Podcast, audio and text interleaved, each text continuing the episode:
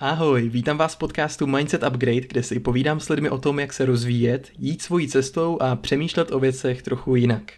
V dnešní epizodě podcastu si povídám s Miky Škodou.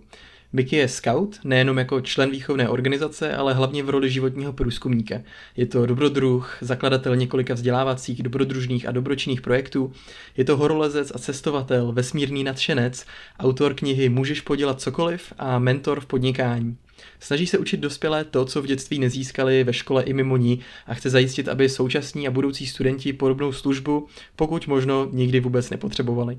Sám za účelem poznání cestuje nejenom po světě, ale i napříč sociálními skupinami, vědními obory i způsoby obživy. Oproti běžnému influencingu se Mickey rozhodl své zážitky sdílet formou výzev, které lidi postupují například skrz projekt X-Challenge, který Mickey spolu založil. V tomhle rozhovoru si společně povídáme o spoustě dobrodružných a zajímavých věcech. Bavíme se o tom, proč je podle Mickeyho pojem výstup z komfortu blbost a jak skrze dobrodružství poznávat sám sebe. Bavíme se o síle komunity a o scoutu pro dospělé. Bavíme se o tom, co nás ve škole nenaučili. A taky o klidu, smrti, tvoření z inspirace, o zkušenostech ze tmy, o vesmíru a technologiích, o tom třeba, kde budeme za desítky a stovky let. Bavíme se o v úvozovkách zachraňování planety a hledání svého přínosu. Bavíme se o kontrastu vědy a spirituality, jestli tam vůbec kontrast je. Bavíme se o tom, jak poznávat svět pomocí takzvaného mikrodobrodružství. A povídáme si taky o Mickeyho firmě X Challenge a o akci Objev Česko. Je to hodně našlapaný a já vám přeju krásný dobrodružný poslech. Tak jo, Miky, ahoj, vítám tě tady v podcastu Mindset Upgrade. Ahoj, vážím si pozvání, respektive přijetí toho, že jsme se nakonec domluvili. Ráda se děje, já jsem moc rád, že jsme se mohli teď sejít a popovídat si, uvidíme, kam všude nás to vlastně zavane. Uvidíme, jestli budeš rád i potom, co si popovídáme. Určitě jo. Hmm, já se tě chci na začátek zeptat. Ty jsi zakladatel X Challenge, jsi autor podcastu Leap Makers, máš svoji knížku, um, jsi velký zastánce dobrodružství a vystupování z komfortní zóny, aby jsme zažili něco nového. Máš těch aktivit takhle víc, tak eh, jestli bych teď na začátek mohl říct, čím třeba aktuálně se teď nejvíc zabýváš a z toho se nějak odrazíme. Uh-huh. Jo, moc děkuju. Uh, takhle, vlastně hnedka na začátek můžu říct, že vlastně, když se řekne výstup z komfortní zóny, tak mě si ježí chlupy, protože uh, vnímám, že uh, teď už se to v celku logicky a pochopitelně změnilo uh, No, prostě, že něco, co má, si myslím, relativně zajímavou jako hloubku sdělení, co lidi uh, by asi měli prožívat, ale já se snažím lidem fakt jako neradit, co by měli dělat. Možná se snažím mít třeba příkladem občas nebo tak.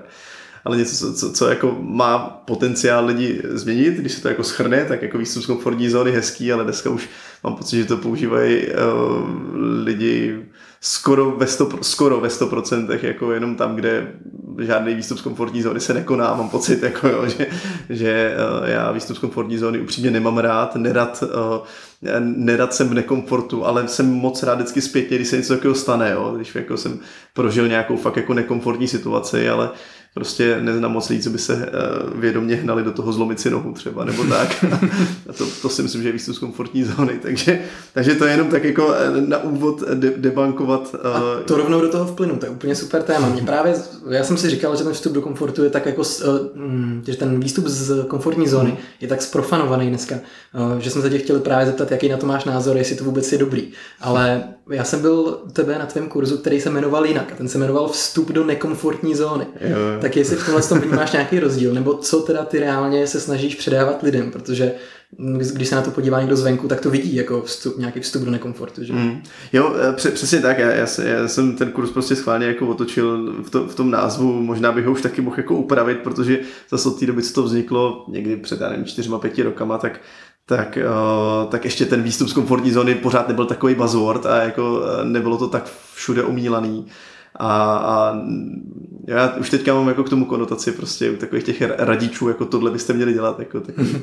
No ale, ale eh, na tom kurzu takhle, ten kurz teďka se dlouho během korony vlastně nekonal, ale je to jedna z mnoha aktivit, nebo spíš taková minoritní, ale za mě vlastně docela dobře schrnuje, co já se lidem snažím předat. Jo. To znamená, věnuju tomu minoritu času, ale hrozně mi to baví, protože my tam vlastně pracujeme s odvahou, s podstatou jako strachu, ale jako na té úrovni po tom, co se děje po tom kurzu, jako u toho piva, což je často ta velmi hodnotná část toho kurzu konec konců, tak se bavíme o tom, jako, eh, co ty lidi vůbec chtějí teda v životě jako dělat. Jo? Tomu uvědomění, že tady fakt nejsme na pořád, to uvědomění, že nebude mít druhý pokus a že nemá smysl jako ten život proflákat. Na druhou stranu, že taky nemá moc smysl si vyčítat, pokud jeden den proflákám, tak možná jsem to udělal nejlíp, jak jsem uměl. Jo. A spíš jde o to jenom jako dokázat vědomě zhodnocovat svoji situaci, svůj status quo, ta, kde, život, kde v životě zrovna jsem a kam bych chtěl, aby se ten život posunul jak bych se chtěl na sebe podívat za 90 let nebo za 70 nebo já nevím, kolik mi zbývá, teďka jsem oslavil 30, tak uvidíme. A kolik si myslíš, že ti zbývá?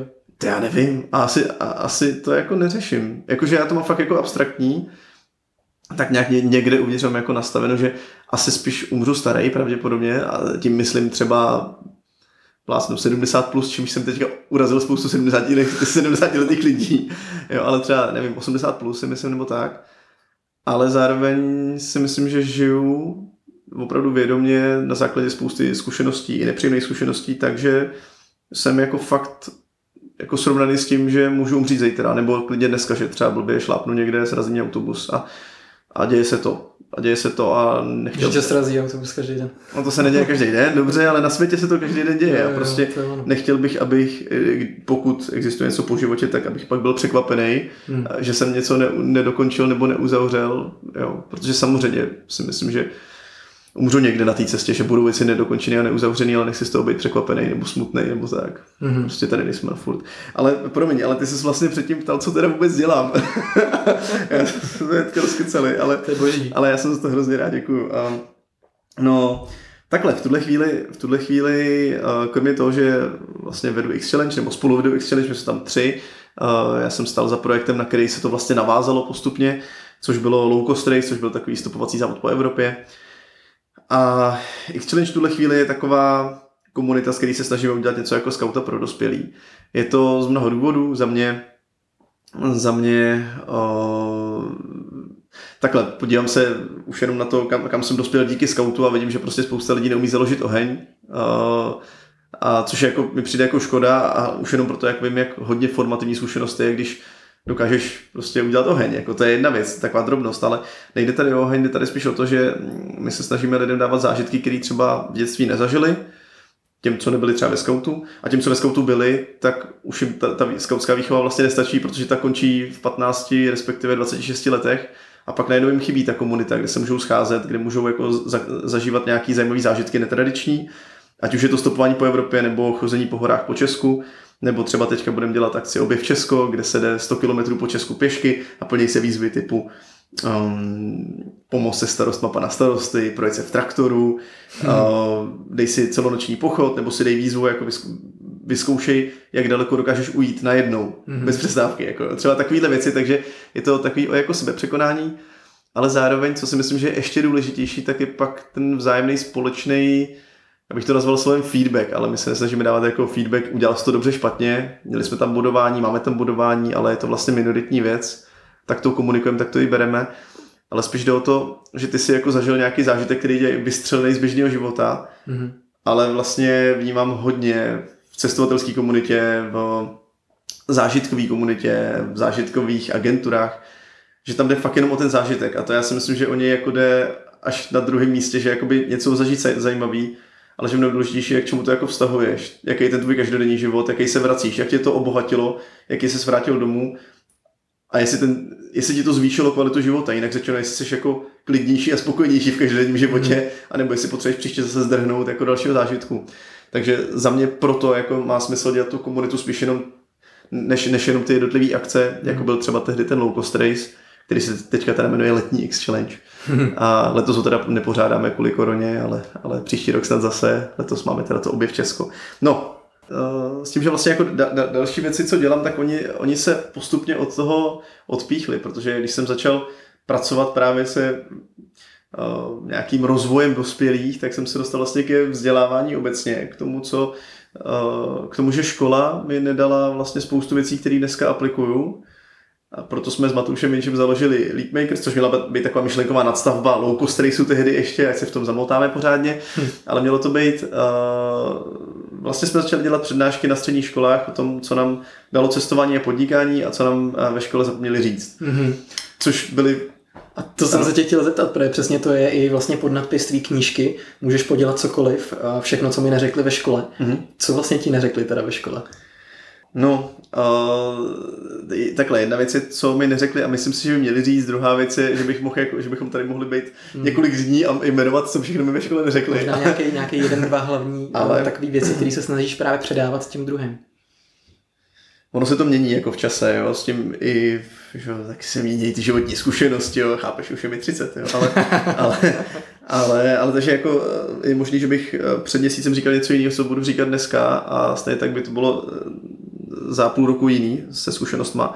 Ale v tuhle chvíli jako jedna věc, co vnímám jako docela stěžení, že, um, že v dospělém životě není nějaký vnější hodnotitel, známkař, který ti jako řekne, že si prospěl, neprospěl, že i když jsi jako neúspěšný nebo poloúspěšný podnikatel, tak nakonec to nějak se ti podaří, jak tak jako se aspoň uživit, ale je na tobě, jestli teda jakoby, že ty seš ten hodnotitel, jestli to je jako dostačující, jestli to je správně, jestli měřítkem jsou peníze, nebo tvůj spokojený život, nebo klid, hmm. nebo tvoje děti, jako, který považují za úspěch. To znamená, že vy, v dospělém životě neexistuje hodnotitel. Já vnímám, že to, že vidím to hodně, vidím to hodně v českém vzdělávacím systému, že máme nastavený ty vnější překážky, jo, základní škola slouží k tomu, aby se dostal na dobrou střední, dobrá střední slouží k tomu, aby se dostal na dobrou výšku, případně, aby šel na dobrou práci. Výška už to prostě slouží na to, aby šel na, na dobrou práci.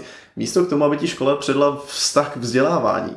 Ona ti dá jakoby vzdělání, což za mě, že ukončené vzdělání je prostě bullshit, mm-hmm. jako nedává smysl, nejde ukončit, že jo. Spoustu věcí zapomínáš, mění se ti životní zkušenosti, musíš to jako oživovat a dozdělávat se doba se mění, informace se mění. Takže eh, podle mě, jako co mi škola nedala, také jako informace o tom, že uh, nebo ne, ne informace, ale, ale nějaký kontext jako toho vedení, jo? že teďka mě vedou a pak už mě někdo víc nebude, pak to bude na mě. Jo? Takový ten základ toho sebevědomí, toho uvědomění, že já jsem tím měřítkem úspěchu svého života a já jsem tím tvůrcem hlavním. Jako. Jak, jak ty měříš svůj úspěch? No, to znamená, jak já kvantifikuju úspěch, jako co je pro mě úspěšnost. No, kdy, kdy ty se cítíš úspěšný? Co to pro tebe znamená? Je to klid. Za mě je to stoprocentně je to klid, jakože tu, jo, pro mě úspěch rovná se kvalita života kvalita života rovná se jestli jsem v tom životě jako spokojený, takže klidný. A to je zajímavý, protože zrovna když bych se podíval na tvoje stránky, tak si řeknu, no to je člověk, který vůbec není v klidu, protože pořád leze někde po horách, dělá nějaký výstupy z komfortu a, a cestuje a tak dál. Tak jak ty máš klid? Myslíš jako ten vnitřní, že se prostě cítíš dobře sám se sebou? Mm-hmm. Jo, přesně tak, že jo, se cítím jako klidně vyrovnaně sám se sebou, jo, že uh, to, to nemusí být um, já si myslím taky, že jako uh, motivy spousty cestovatelů nebo horolezců si nakousnu, teda, že občas lezu po horách taky. Hmm. A, uh, že jako ty motivy můžou být hodně neklidný často, že ti jde o to zdolat nějaký vrchol, pokořit, to je ještě horší slovo, jako, jako, že prostě jsem lepší než ta hora, která tady byla hmm. uh, 40 milionů let přede mnou, tak jsem, jsem lepší a ji pokořím, jako, tak, tak to, tak uh, může být ta motivace podle mě buď asi nazveme jako egoistická, za mě je spíš taková jako dětinská, potřebuji si jako něco pořád dokazovat. Já si rozhodně potřebuji něco dokazovat, ale mě třeba vrchol, o vrcholy fakt jako moc nejde. Mě jako baví ten proces toho dosahování, toho jako putování. A hlavně, když se bavíme o tom klidu, když se s ní zeptal, tak, tak jako to, co následuje, to, že si skalibruješ vlastně celý svůj život a to, že víš, že je úplně jedno, kolik máš titulů a kolik firm si založil, ale když šlapneš vedle tak to všechno se nepočítá. Prostě si umřel. Jako. Mm. Takže a, a v některých těch horách, kde jsem byl, tak, uh, tak je to jako velmi jako bytostně mhm. blízko tady to. Mm. A, a to je za mě vlastně to, co pak člověku dodá klid. Ono to zní jako vlastně na první pohled jako oxymoron, možná, možná to je částečně oxymoron, ale, ale pro mě vlastně jako uvědomění blízkosti smrti je jeden ze základních motivů žít dobře. Jo, a my podle mě se tak jako si furt hrajeme na nějakou nesmrtelnost tady, prostě jo, omlaďovací gely a, nebo takový ty na tvář, já nevím, jak se tomu říká, to nepoužijeme, jo, ale, ale že vlastně jako uh, live forever, ale ono to tak není, podle mě. Um, samozřejmě pak se můžeme bavit jako o tom, co si kdo myslí, jako o tom, co je po životě, ale Ale podle mě právě to, to co v hrách získám, tak je ten klid, uh, že tady nejde vůbec o to dokazovat si svoje sebe, to sebeuvědomění skrz to, co jsem kdy dosáhnul, ale že se to sčítá k dnešnímu dni a v těch horách se to dobře skalibruje právě i při těch cestách, i při těch silných zážitcích. A ty silné zážitky mi zase jako třeba cestovatelský, tak ty mi zase ukazují, jak život může vypadat. Poznání místních lidí, poznání lidí, co tam třeba nejsou, protože tam je jenom příroda, nebo, nebo, nebo cokoliv jiného, to jsou prostě zkušenosti, které sbírám do toho, abych pochopil, jak žít dobrý život. A, a měl ho vlastně pak kvalitnější. Hmm. To znamená, byl spokojenější, protože Možná ještě dodám jednu myšlenku, já si totiž myslím, a to budu rád, když mi to rozbiješ, tady tu myšlenku, protože zatím se to nikomu nepodařilo, ale, ale já si totiž myslím, že mm, my jako o, naše kreativita, naše schopnost tvořit, i schopnost třeba si tvořit jako svoje bydlení a jenom si to zvelebovat, zútulňovat, jo, anebo prostě zakládat firmu, tak vychází ze zkušeností, z obrazů, ze vzpomínek, který jako ně, jenom nějak přeskládáme. To, jak jsme je přeskládali, je to, co jsme do toho dali my. Zbytek je jenom inspirace z obrazů, které, prostě co už jsme u někoho viděli, nebo že jsme viděli prostě deset různých nějakých vzpomínek, ty jsme si nějak přeskládali, vytvoříme z toho firmu, vytvoříme z toho, že náš barák bude zelený, protože se nám zrovna zelená líbí na základě jejich zkušeností. No a, a já, se vlastně, já si myslím, že jako skrz cestování se dostávám k tomu, že jsem schopný víc vyjádřit sám sebe, protože víc vím, z čeho vlastně vybírám a mám víc mm-hmm. uh, možností vyjádřit teda, nebo mám víc těch hraček, mám větší spektrum, z čeho poskládat, co jsem teda opravdu já a jak vypadá ten můj život jako doopravdy dobře. To je zajímavý. K tomu mě napadají dvě věci. První, taková ta ohraná poučka, ale ona je fakt pravdivá, nebo mně to tak přijde, že vlastně input je output, že co, co do sebe dáš, to z tebe taky vyjde. To znamená, to, to, co teď říkáš, že vlastně nasáváš ty zkušenosti tohohle světa, aby z tebe potom vyšlo to nejlepší, co třeba ty osobně si zažil. Že jo? To znamená, kdyby si neměl všechny tyhle zkušenosti, které máš, tak třeba kvalita tvojí tvorby nebude taková, protože nebudeš tak inspirovaný. Uh, Myslíš to takhle, nebo ne? Jo, ale jenom, jenom co jsem to dořekl a co si dořekl ty tohle, tak si jako uvědomuji, že pak je samozřejmě druhá věc, že uh, ano, jsou lidi, kteří to jako fakt vidí v sobě a nepotřebují cestovat po celém světě, aby, hmm. aby byli kreativní, protože jsem ty obrazy tvoří trošičku jinak. Myslím si, že a párkrát jsem to zažil i u sebe, že opravdu jako, když se dojdeš jako zase k tomu fakt jako sklidnění, tak ti ty obrazy stejně jako nějak vytanou a pak prostě nepotřebuješ vidět zelený barák, aby si řekl, že tvůj barák bude zelený. A takže je možný, že to, že jako spousta těch věcí jako je z tebe, že to není nutné, ale podle mě to vždycky jako vychází částečně ze skládání nějakých zkušeností. A pak si to může někdo vyložit, kdo věří třeba minulý život, jak jsem vyložit zkušenost jako z minulého života a tak hmm. dále. Hmm. Tohle mě extrémně zajímá. Já myslím, že se v tomhle trošku na chvíli asi zamotáme, to mě fakt baví. Klidně, pojďme, pojďme. Já nevím, jestli ty znáš učení Ho'oponopono, slyšel jsi o tom někdy? Určitě jo, ale teďka mi to připomení. Je to vlastně ta myšlenka, je to havajská metoda léčení, kdy eh, to vychází z toho, že vlastně všechno, všechno, všechno co ty vnímáš eh, a co třeba se honí v té hlavě, tak, tak je právě vychází na základě zkušeností nějakých, ať už prostě tvých nebo minulý život, já nevím, všechno možný. Hmm. Jsou to nějaké vzpomínky, které opakovaně hrajou prostě v tvojí hlavě. A ty tady s tou metodou se můžeš jakoby čistit. To znamená, ty čistíš tady ty vzorce uh, pomocí různých slov, jako třeba jenom opakuješ čtyři slova, miluji tě, omlouvám se, prosím, odpust mi, děkuji. A prostě jedeš to a jakoby čistíš to. A záměr tady z toho je, že ty se propracuješ nebo dostaneš k nějaký, nazveme to třeba božský podstatě, nebo já nevím, napojení prostě na vesmír, na božskou inspiraci, cokoliv chceš, to je jedno, nemusí to být spirituální. A v tuhle tu chvíli, když ty seš takhle napojený, tak už právě ty tvoje činy nevycházejí z nějakého ega, z nějakých zaběhlých vzpomínek, ale jenom z nějaký inspirované akce, která prostě, já samozřejmě se v tom tolik nevyznám, ale která jako někde ve vesmíru prostě lítá, dejme tomu. Takže bych si myslel, že v takovou chvíli, kdy ty se cítíš fakt jako napojený na ten zdroj tak, a tvoříš z té inspirované akce, tak je šance, že právě neskládáš jenom ty obrazy, které jsi zažil ve svém životě, ale že ti to přichází úplně někde zvenku. Jako. Jako, Já nevím, jestli jsem jo, to popsal jo, dobře, jo, jo, jo, Teď, jestli někdo se v tomhle učení vyzná, tak mě jak vy nenařkněte, že jsem to nějak spotvořil, jo. Tohle to je moje vnímání. Rovnou vyhejtujte Vítka v komentářích. Jo, jo, přesně. ne, uh, jo, já si dokážu představit, že, že jako vznikají právě obrazy, který si třeba neviděl, nebo který si minimálně myslíš, že, ne, že jsi neviděl, ale jo, jakože Uh, vlastně se mi to trošičku rozbořil, což jsem rád, že jako by tam, jak jsem ne, říkal, že... Nemám záměr tím zbořit, ne, ne, ne, jako jenom ne, jenom chci ne, ne, se to pobavit. No, bořit znamená zpřesnit, že jo, takže já, se, já to myslím zcela jako pozitivně, jako opravdu.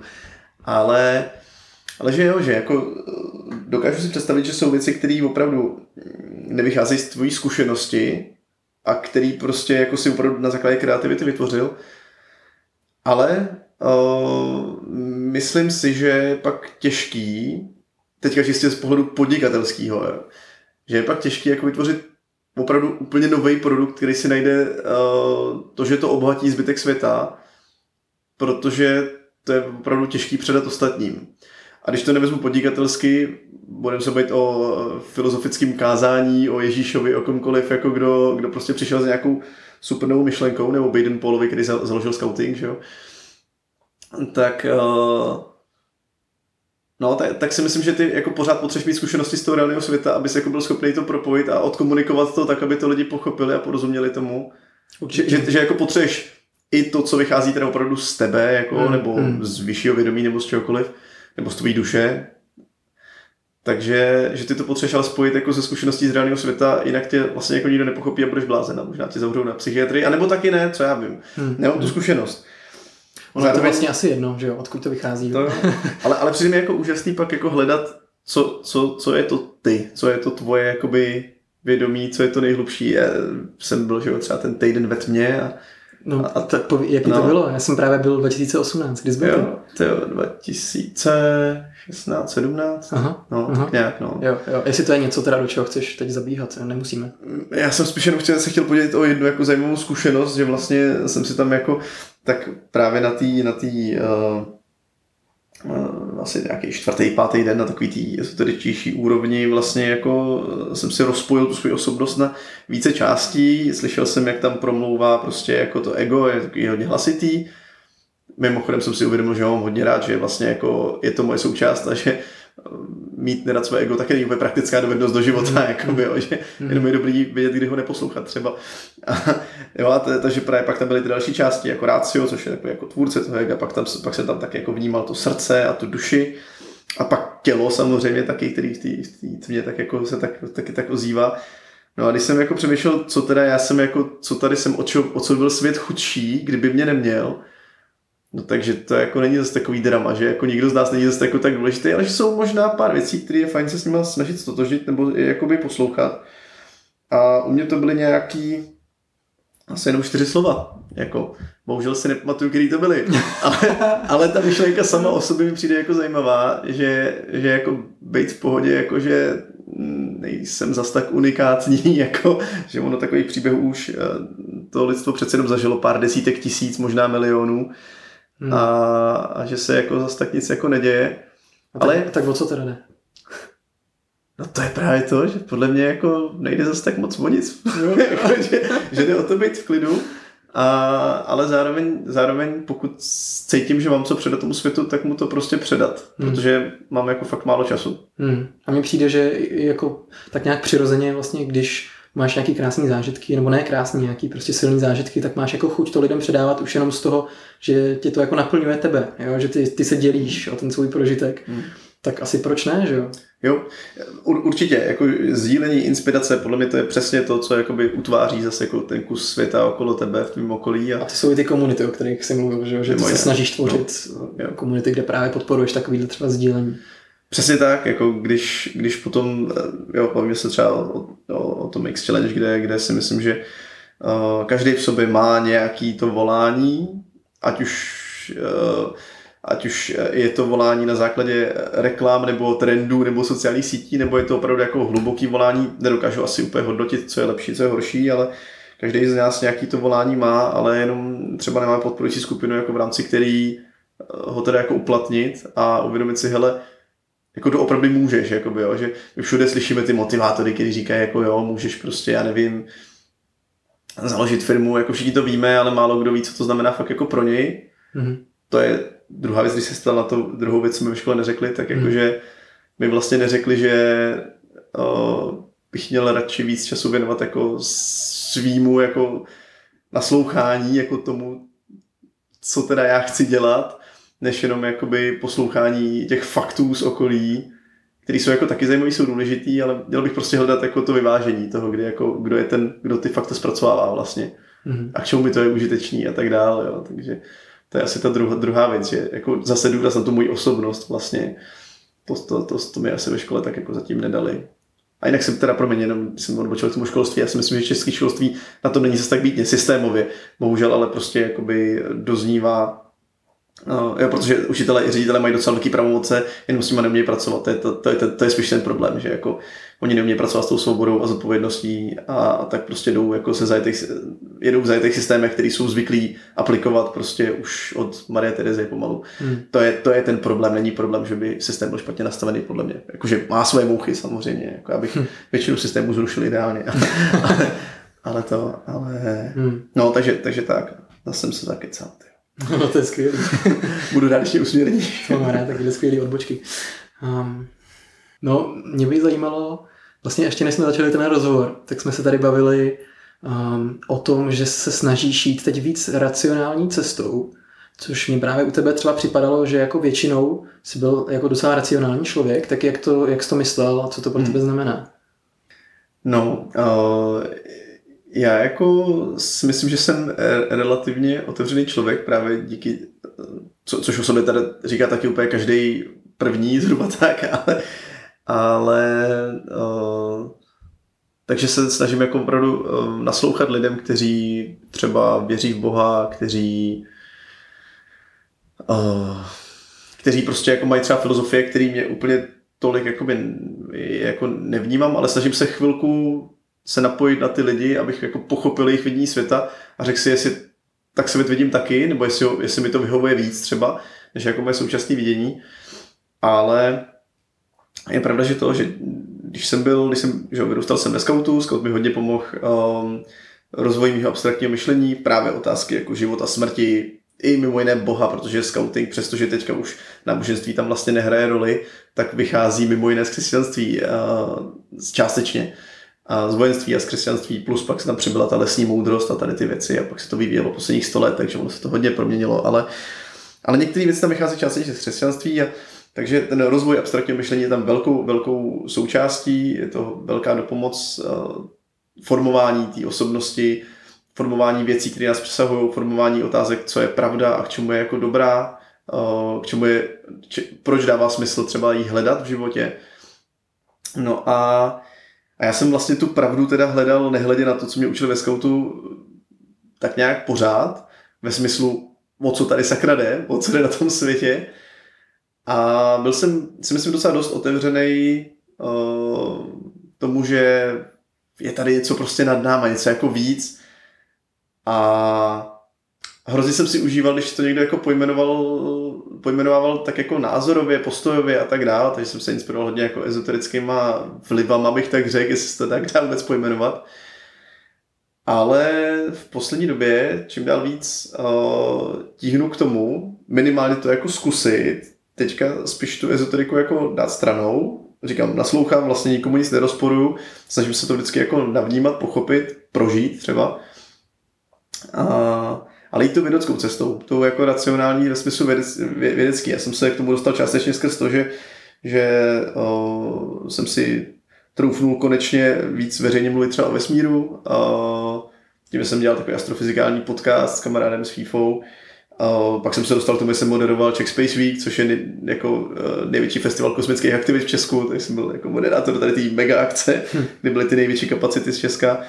Jo, teďka vlastně, že jo, s kamarádem vyvíjíme o spolupráci s jednou firmou, kterou nemůžu jmenovat, ale třeba i s ČVUT, tak vyvíjíme o, Mezinárodní kosmickou stanici ve virtuální realitě, děláme v tom unikou hru a, a bude to brutální, je to pro vzdělávání zaměřený a mám z toho hroznou radost. Hmm.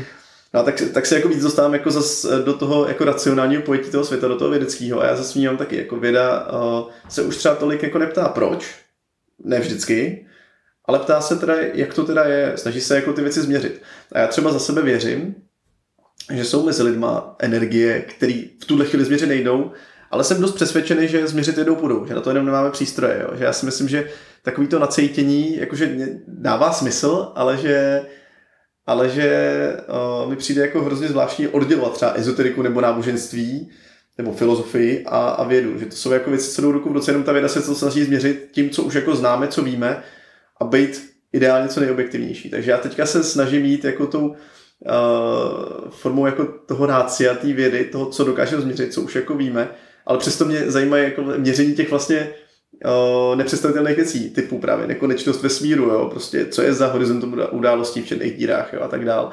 Jo, vůbec jako abstraktno jako toho mega světa, co je za hranicemi naší atmosféry, ale třeba taky obráceně jako subatomární částice a subatomární svět, vlastně jako kvantová fyzika. Uh, zase ezoterici si kvantovou fyziku často vykládají nehezky a, a to a, a ale zase to se taky těžko hází do jednoho pytle, ale jako mě baví kvantová fyzika tak, jak vlastně ji založil že Planck vlastně na konci 19. století a, a jak se vyvíjí vlastně jako do dnešního dne, tak taková ta kvantová fyzika, který nikdo nerozumí reálně, i, i, i ti, kteří jako studují celý život. Takže to, takže mě vlastně zajímá, zajímá, co ta věda, ta fyzika, ta měřitelná vlastně jako věda reálně ví o tom světě, co už si myslí, že jako ví, ale samozřejmě, čím víc do toho pronikám, tak tím víc zjišťuju, kolik toho ta věda neví a kolik toho přiznává, že neví. Ona jako ví, že spousta věcí je neměřitelných. Že možná nějaká mezilidská energie, možná něco, co nás přesahuje, možná záměr toho, proč ten vesmír vzniknul, tak jako spousta věců, jako to přisuzuje nějaký božský energii. Možná, že, a tady to je jenom, jenom taková zajímavá věc, když se na to zeptal, jsem se na, kamarád, na kamaráda, který je vlastně křesťan a zároveň chemik, já jsem se ptal, jak může vlastně být křesťan, který věří jako v Bibli, která víceméně skvělý plyne, že svět je starý 6000 let a zároveň jako dělat chemii, ta by to vlastně jako rozporovala, protože jako víme, že mám měření jako věcí, které jsou jako výrazně starší. A on říkal, že to je v pohodě, že jako Bible je spousta metafor a že mm, věda se jenom snaží vlastně s každým tím objevem přiblížit k tomu, jak to ten Bůh myslel. To znamená, věda se podle mě jako přibližuje zpátky k té filozofii, aby jsme, si jako, aby jsme pochopili, mm-hmm. z mhm. čeho vycházejí ty naše základy. Mm-hmm jenom se nemusí tak nutně ptát proč, ale už se jako ptá teda jak. Jo. To znamená, hmm. že tak mně se to líbí, že jako věda a náboženství nebo věda a ezoterika vlastně jsou stejné věci, jenom, jenom jde o to uh, mít ty oči otevřený a koukat na to, co už kdo jako kdy zkoumal, co se snažil změřit a potvrdit a tak dále. Jo, jo, máš rád tu praktičnost, že to má prostě nějaký potom využití, ne konkrétní. Víš do tvýho života, že to není jenom jako filozofování, ale možná, že prostě ty vědecké výzkumy pak můžeš prakticky využít sám. To je jedna věc. Nebo spíš jsi do toho prostě jenom nadšený. Já jsem do toho nadšený. Jakože uh, vědecký výzkum jako často neví, co z něj vznikne. Uh, hmm. To, že jsme vyletěli do vesmíru, přineslo tolik věcí, to, že se ušetří benzín třeba, že, že, uh, že jo, lidi často jako argumentují, že lítání do vesmíru vlastně, že jo, vypouští CO2, ale jako na řádově jinde prostě ušetřilo CO2 skrz předpovědi počasí, skrz uh, GPSky, skrz to, že jako jsme schopní šetřit benzín, šetřit palivo prostě a tak dále všude jinde. To znamená, ale tady to se nevědělo dopředu. Čili mně se líbí, že věda prostě jenom zkoumá jako tu pravdu o tom světě a jak to kdo využije, to se jako uvidí. Jo? To, že tady teďka ten jeden iPhone, jak jsme se o tom bavili před rozhovorem, tak taky ten využívá technologii, která, která vznikla díky kosmickému výzkumu. Foťáky v mobilech jsou díky kosmickému výzkumu. Jo? A to nikdo dopředu nevěděl, že bude mít takovýhle placatý mobily. Hmm. Máš třeba nějaké svoje hypotézy a vize, co třeba bude uh, díky vědě možný za um, pár desítek let, nebo uh, kde ty to vidíš, jak vidíš ten progres? No, uh, tím, že já jsem jako hodně zaměřený na, na kosmos, tak to, tak já si myslím, že budeme, budeme někde nahoře.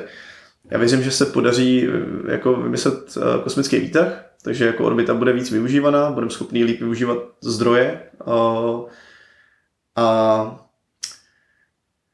Takhle, za mě jako zkoumání vesmíru je uh, jenom součást lidské evoluce v tom, že my jsme prostě badatelé, pořád nemáme dost a někdo se na tom může stěžovat a radši teda chtít jakoby rozdělovat oheň třením dřev, i když to je taky technologie, že jo.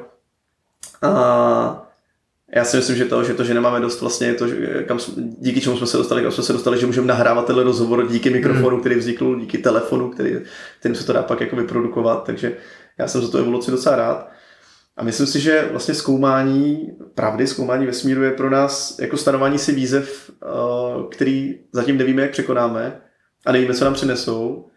A to samo o sobě je vlastně jako principem té evoluce. Jo. To znamená, já nevím, kam nás to posune, ale pro mě to, že si stanovíme výzvu třeba přistát na Marsu, tak to samo o sobě už je jakoby jedním z těch kroků evoluce a uvidíme, kam nás to dostane. To, že nevíme, jako v pořádku. A já si myslím, že se projdeme po Marsu, ale myslím si, že to bude docela za dlouho. protože v tuhle chvíli se současnýma technologiemi bychom tam doletěli buď slepí nebo mrtví, takže jo, protože prostě kosmické záření by nás tak nějak jako nepotěšilo. A tak to je jako jedna věc, ale myslím si, že jako za pár desítek let, že už se by to mohlo stát. A za pár stovek let jako věřím, že by mohlo fungovat něco jako gravitační pohon, což je něco, co mě úplně fascinuje, ale to bych tady nechtěl zabíhat, jako, yes. ale je to něco, co si dneska spousta lidí představí spíš jako teleport, jako, ale OK.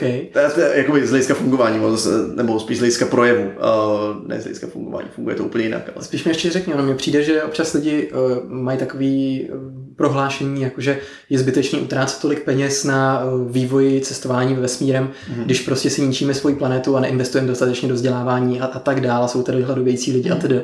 Máš na to právě ty názor, že mm-hmm. to, že se takhle posuneme díky těmhle výzvám, tak třeba zlepší ten život tady, nebo jak to ty vidíš? Tady to byla jedna z mých prvních otázek, když jsem se jako do toho začal ponořovat víc, protože do, do té doby, než jsem se začal povídat třeba s lidmi právě z planetária a s lidmi, kteří to řeší na té vědecké úrovni, tak jsem samozřejmě měl tady ty pochybnosti, které právě mě od toho radši zrazovaly, jakože já vlastně nevím, jak to teda je, a tak budu opatrnější v tom, protože na to nemám jasný názor, který by byl podložený nějakýma faktama. A takže tady to je jako jedna z prvních otázek, který jsem, který jsem řešil.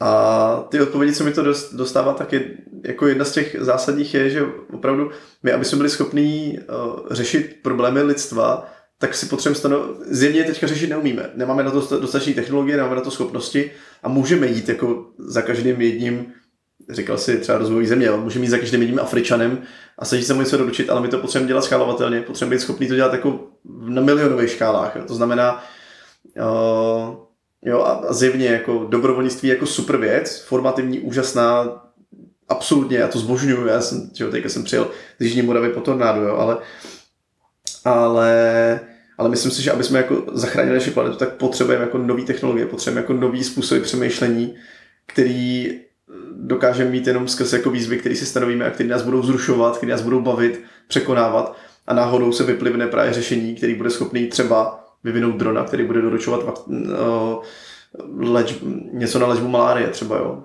Mm-hmm. Co, což jako je technologické řešení. Teďka se třeba, nevím, kde se to testuje, ale právě rozvoz uh, léků na malárii po Africe skrz drony, jo. Kdyby nebyly drony, tak prostě jako tady to není, jo. A pořád spousta lidí umírá na malárii, přestože je to teoreticky banální nemoc, jo. Mm-hmm. Prostě pokud máš na to léky, tak jsi velmi pravděpodobně v pohodě, jo. A takže za mě eh, hledat jako technologické řešení na problémy, které budou daleko větší, než jsou naše vlastní, tak nás může víc tomu, že jako mnohem líp pochopíme, jak fungují ekosystémy, jak funguje naše planeta a jak ty ekosystémy zachránit. Už teďka se to tak projevuje. A myslíš si, že ty jsi, ty jsi zmínil, že eh, se vyvíjí třeba technologie k tomu, abychom mohli zachránit planetu. Máš eh, pocit, že potřebujeme zachraňovat planetu, která tady prostě byla miliony let a má obrovskou schopnost samoregulace? Takhle, já si myslím, že uh, já um, nemám zase tak moc rád lidstvo. jo, že, že mě jako jedno, jestli tady lidstvo bude nebo nebude. A já si myslím, že jsou prostě jako banda joudů, co, co prostě si tady hraje na písečku a prostě uh, prohlašujeme to za vlastní. To znamená, uh, já, já jakoby um, nejsem jako nějaký a priori podporovatel technologií nebo něčeho takového, taky mnohem radši jdu do lesa, do hor, Pardon, ale uh, zároveň vím, že když už jsme se narodili, když už nás evoluce sem někam dostala, tak teďka jsme v fázi, kdy opravdu bez jako nových technologií si to tady zdevastujeme a sami umřeme. A jo, té planetě to bude jedno pravděpodobně. Takže s tím jsem jako zajedno. My nejsme pány tvorstva, jenom v tuhle chvíli jsme ty myslící bytosti, které jsou schopní si podmaňovat svoje okolí a budeme, budeme hledat řešení na problémy, které vytvořily předchozí generace a které si tvoříme nadále sami. Efektivní řešení. A nebo právě jakoby budeme unikat od toho do lesu a tak dále a pak se budeme divit, že nám ten les někdo vybagroval. Hmm. Protože my jsme jako nehledali řešení na problémy, které jsou jako mnohem komplexnější a které jsou potřeba řešit fakt jako škálovatelně a efektivně. Hmm. No. A když teď půjdeme tady z, týhletý, um, z toho makropohledu planetárního sami k sobě, mm-hmm. co my jako jednotlivci podle tebe můžeme třeba začít dělat dneska, zítra uh, nebo příští měsíc k tomu, abychom uh, tady prostě žili lepší život na této planetě. Co, co my jako můžeme udělat, protože to jsou obrovský problémy, které jako mně třeba přijdou, že s nimi moc nemůžu dělat. Mm-hmm. Tak co třeba ty za tebe vidíš jako možnost nějakého sebe, seberozvoje na této planetě? Já jsem doufal, že se nezeptáš, protože ono jakoby dávat takovýhle rady právě si myslím, že mi jako vůbec nenáleží, ale, ale, ale kdybych jako mohl radit, kdybych jako měl, měl, tu, měl tu moc, tak by to bylo opravdu jako hledat to, v čem je člověk um, takhle. Hledat svobodu a přijmout jako plnou zodpovědnost. A to už je jedno potom za co vlastně. Jestli teda zjistím, že jako já se cítím svobodný v tom, že takže nějaký extrém, jakoby jo, že prostě žiju žiju v, v malém bytě, ale se svojí centrální rodinou a jsem takhle spokojený a nepodnikám, ale prostě já jsem třeba úředník nebo takhle, Ježíš tak to je super, tak v tu chvíli to je moje maximální svoboda a nemá za mě jako smysl někam se hnát, ale dělám prostě pro ten svět to, co dokážu dát. Odhadnul jsem svoji ligu, odhadnul jsem tu svoji nejvyšší hodnotu, tam je, tak pro boha, proč si to dělat jako nešťastný, a ne, nebo proč si to znešťastňovat a zne, znespokojovat, nebo jak se to řekne. V tu chvíli mi přijde jako uklidněme se, tam dáváme tu hodnotu, je to v pořádku. Ale pokud cítíme, že jako nedáváme dost, tak hledejme teda, jak dávat dost, jakože my tady fakt nejsme na pořád, ten svět tady není neomezený, ale zároveň jo, já, já, já bych řekl prostě hledejme tu svoji ligu, jako kde, kde jsme teda, jakoby, kde předáváme nejvyšší hodnotu tomu světu, nejvyšší, kde jsme spokojení a kde ten svět jako obohacujeme nejvíce. To znamená, opravdu spousta lidí jako pravděpodobně nebude jako od zítřka uh, řešit globální problémy, ale do jisté míry je bude řešit tím, že budou jako sami spokojení a budou tu hodnotu předávat třeba na nějaký lokální úrovni a to samo o sobě jako je pro ten svět v současné době jako ta hodnota. Jo, tak, hmm. takže, takže podle mě jako hledejme svoji ligu, hledejme, hledejme kde jsme, jako, kde je náš maximální potenciál, ale zároveň jako, jestli se už v něm cítíme jako dobře nebo ne. Hmm. Pokud tam se cítíme dobře, tak jako nemusíme směřovat dál, nebo nás to třeba nasměruje časem. Získáme zkušenost, kterou potřebujeme a třeba budeme jako v tom malém bytečku s centrální rodinou a pak třeba za deset let zjistíme, že se potřebujeme rozvíjet a že chceme začít podnikat. Třeba. A nebo naopak podnikatel zjistí, že chce být domečku, to třeba zakladatel IKEA, že jo, ten vlastně mm-hmm. Předal veškerý majetek, uh, majetek do trustu rodinného uh, a nechal si, pokud jim jedno Volvo a jeden ten, jeden, uh, jeden nějaký srub někde ve Švédsku právě Aha. nazdar prostě, bez, bez majetku a to je taky přístup, který je asi jako správný pro něj minimálně. Pro něj určitě, no, no jasně. A mm, když se teď trošku vrátíme ještě k tomu tématu dobrodružství a, a X-Challenge a tady z těch témat, tak co my teď vlastně jako jednotlivci můžeme začít dělat pro to, abychom třeba v životě měli víc právě dobrodružství. Protože ty si nakous eh, ještě před rozhovorem takový zajímavý pojem mikrodobrodružství. Mm. A teď mě to právě napadlo, ty si říkal, každý může hledat svoji ligu a přispívat, jak maximálně může. No, co třeba tady v tom ohledu na této cestě jako zažívání nových věcí, objevování, dobrodružství a tak dál můžeme dělat? No tak ono, eh, popravdě jako je zajímavý, jak moc člověk dokáže poznat svoji hodnotu a tu svoji ligu právě, což mimochodem se pojí k tomu, co, co jsem říkal, že nám škola neřekla, jako vlastně hmm. víc zkoumat jako tu svoji hodnotu a to, kdo je ten hodnotitel těch informací, se nám škola dává. Jo. Takže, takže to, co my můžeme dělat vlastně jako teďka každý den, aby jsme tu ligu jako líp stanovili a líp pochopili, co je ta naše hodnota, uh, za co můžeme chtít být placení třeba jako a tak dále. Jo. Tak je i tak jsou právě i takový zdánlivý kraviny, takový blbosti, který ale udělají ten náš příběh jako vlastně neuvěřitelnější nebo neobvyklejší a kde my jako sami pochopíme, že můžeme jako fakt tvořit. A mě tady to uvědomění dalo třeba to, že, jsem, že jsme se s kamarádama sebrali, když mi bylo asi 17 nebo 18 a řekli jsme si, že prostě půjdeme z Pardubic na Velkou deštnou, což je, což je nejvyšší hora Orleckých hor Nakonec eh, jeden kamarád eh, byl pokud v tanečních a nebyl úplně střízlivý ráno, takže jsme dojeli teda do Holic, jak jsme ho tam odvlekli, pak jsme ho odvlekli ještě asi 10 km, pak vystřízlivě probudil se a zjistil, že jde na velkou dešnou. Hm. Ale my jsme si řekli, že budeme úplně rovně. Že jako neodbočíme a to je, to je jako hustý, že ty jdeš prostě po cestách, ale, ale najednou prostě jako musíš krosit potoky a prostě hustý lesy a, a, a silnice jako tam, kde by se nemělo a tak dál. A a ty najednou jako vytvoříš příběh, který je ti vlastní, který je natolik blbej, že by bylo škoda, aby se nestal a uděláš něco unikátního. Aspoň pro sebe. A najednou já jsem poznal prostě okolí Pardubic tak, jak jsem ho nikdy do té doby nepoznal, jenom protože jsem šel mimo cesty. Třeba jo, tak třeba tady to je mikrodobrodství. Ty prostě vezmeš to prostředí, v kterém seš a zkusíš si ho představit, že je to hřiště. A dáš si tam jako správný omezení. Že? Vlastně v tom spočívá princip každé hry jo, v pravidlech. A pravidla jsou omezení. To znamená, ty se na schval omezíš, čím si vytvoříš pravidla a v rámci těch pravidel zkusíš udělat něco, něco neobvyklého. To znamená, lidi dělají třeba to, že zkusí obejít Prahu kolem dokola vlastně a udělají si z toho trek jako na, na týden nebo na několik dní.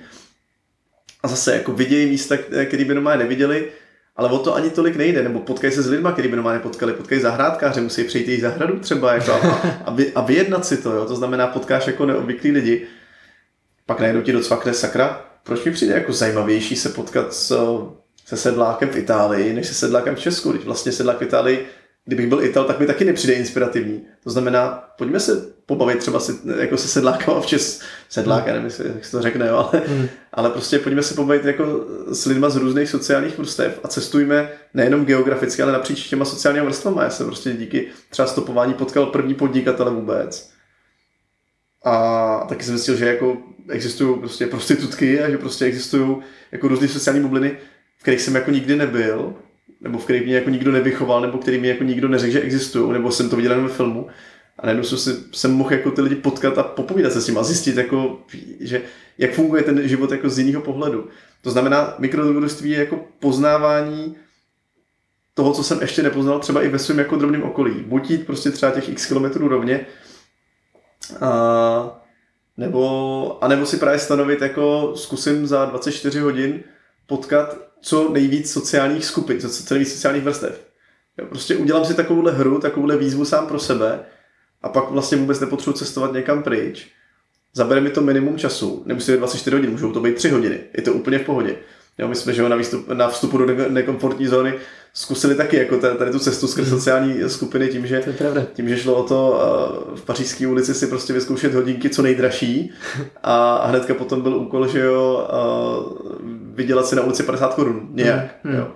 A takovýhle, to jsou mikrodobrodružství, který člověk reálně je zažije za hodinu času a tu hodinu času můžeme buď proflákat prostě jako koukání na Netflix, což může být někdy dobrý, a nebo jako můžeme zažít jako něco, co jsme nikdy nezažili a je to kolem nás. Hmm. Takže mikrodobrodružství je vlastně jako hledání těch výzev, toho, co v tom našem hřišti ještě můžeme zažít a nezažili jsme nebo jsme nepoznali a co nás může reálně obohatit nakonec. A pak na to budeš možná na takovýchhle kraviny v úvozovkách zpamatovat úplně nejdíl, že? Ono jde o to, že ty na ně vzpomínáš, ale uh, promiň, ale to jsem vlastně odbočil, že v začátku jsem chtěl říct, ono, co, co to způsobí je na jednu stranu vzpomínka, na druhou stranu to, že si dokážeš, že ty máš tu hodnotu jako vytvářet, že máš tu schopnost hmm. utvořit příběh, že máš schopnost zburcovat deset lidí, kteří do toho jdou s tebou. Takže ty si jako, může to být pro tebe jako jeden z těch prvotních projevů toho tvýho já, a můžeš s tím dokázat, že třeba můžeš dělat i jako větší věci pro ostatní. Třeba můžeš třeba mhm. založit podnikání, nebo můžeš založit neziskovku, nebo můžeš jít prostě dobrovolničit do Afriky, jo? Ne, nebo můžeš se připojit k nějaké neziskovce, protože zjistíš, že máš opravdu několik hodin denně času navíc, který si doteďka nevyužíval. Mm. Jo, takže spíš jde o to uvědomění té hodnoty. To je zajímavý. O připomenutí té hodnoty. To vlastně mi teď dáváš úplně typy do podnikání, jo, mimochodem, protože vlastně naše úplně první knížka v Mementeře, jo, takový to album, tak byla plná výzev pro páry, co vlastně mm. společně můžou plnit. A my to třeba hodně propagujeme jako právě vzpomínková knížka, jestli mm. tvoříš vzpomínky. Ale reálně ty tam zažíváš ty zkušenosti a tím si vlastně teda, jak říkáš, jako připomínáš tu svoji hodnotu nebo uvědomuješ, mm. že jo. Takže to můžeme prodávat i tady s tím stylem. to je, to, je to přesně tak, buď se to může říct, že si připomínáme svou hodnotu, nebo jestli všichni, všichni pořád něco dokazujeme. A ono je to to samé, ono jenom eh, to, že si někdo něco dokazuje, nějak chytlo asi zbytečně negativní konotace, ale každý hmm. potřebuje něco v sobě dokázat a prokázat tu svoji hodnotu pro svět nebo pro sebe. Tak. Hmm, hmm. Co tě ještě napadá, co, co teď, kdybych třeba uh, si řekl, prostě udělám si seznam deseti nějakých malých mikrodobrodružství, mikrodobrodružství, co můžu zažít v příštím týdnu, co ti ještě teď napadne z hlavy?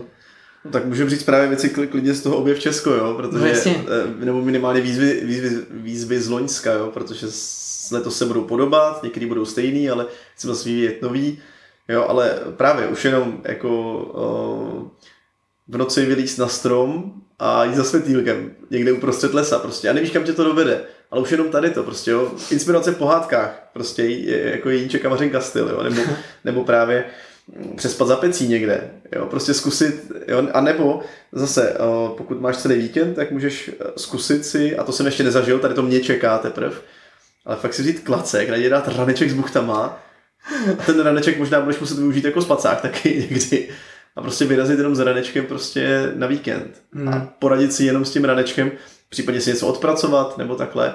A to jsou drobnosti, které nás inspirují právě pohádky, různé hry, anebo naše vlastní představivost a je škoda je neudělat vlastně.